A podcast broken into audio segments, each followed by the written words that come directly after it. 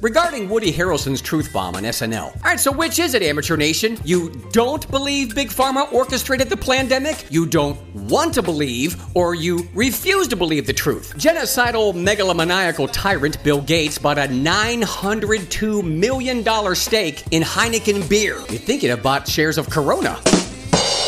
Has anyone said this yet? Ukraine. I don't mean I don't care about people in other countries and the poor people who are the victims in Ukraine, but I do care about America first, American lives and American safety and prosperity first. What, we don't have problems here? Infrastructure issues, bad roads, bridges, train rails, crime, a border crisis, veterans who need and deserve help. When was the last time we got aid from anyone? Ukraine has nothing we want or need, nor do we owe them jack shit. This is money laundering, war profiteering, and another hoax, plain and simple. This is the longest two weeks of curve flattening ever.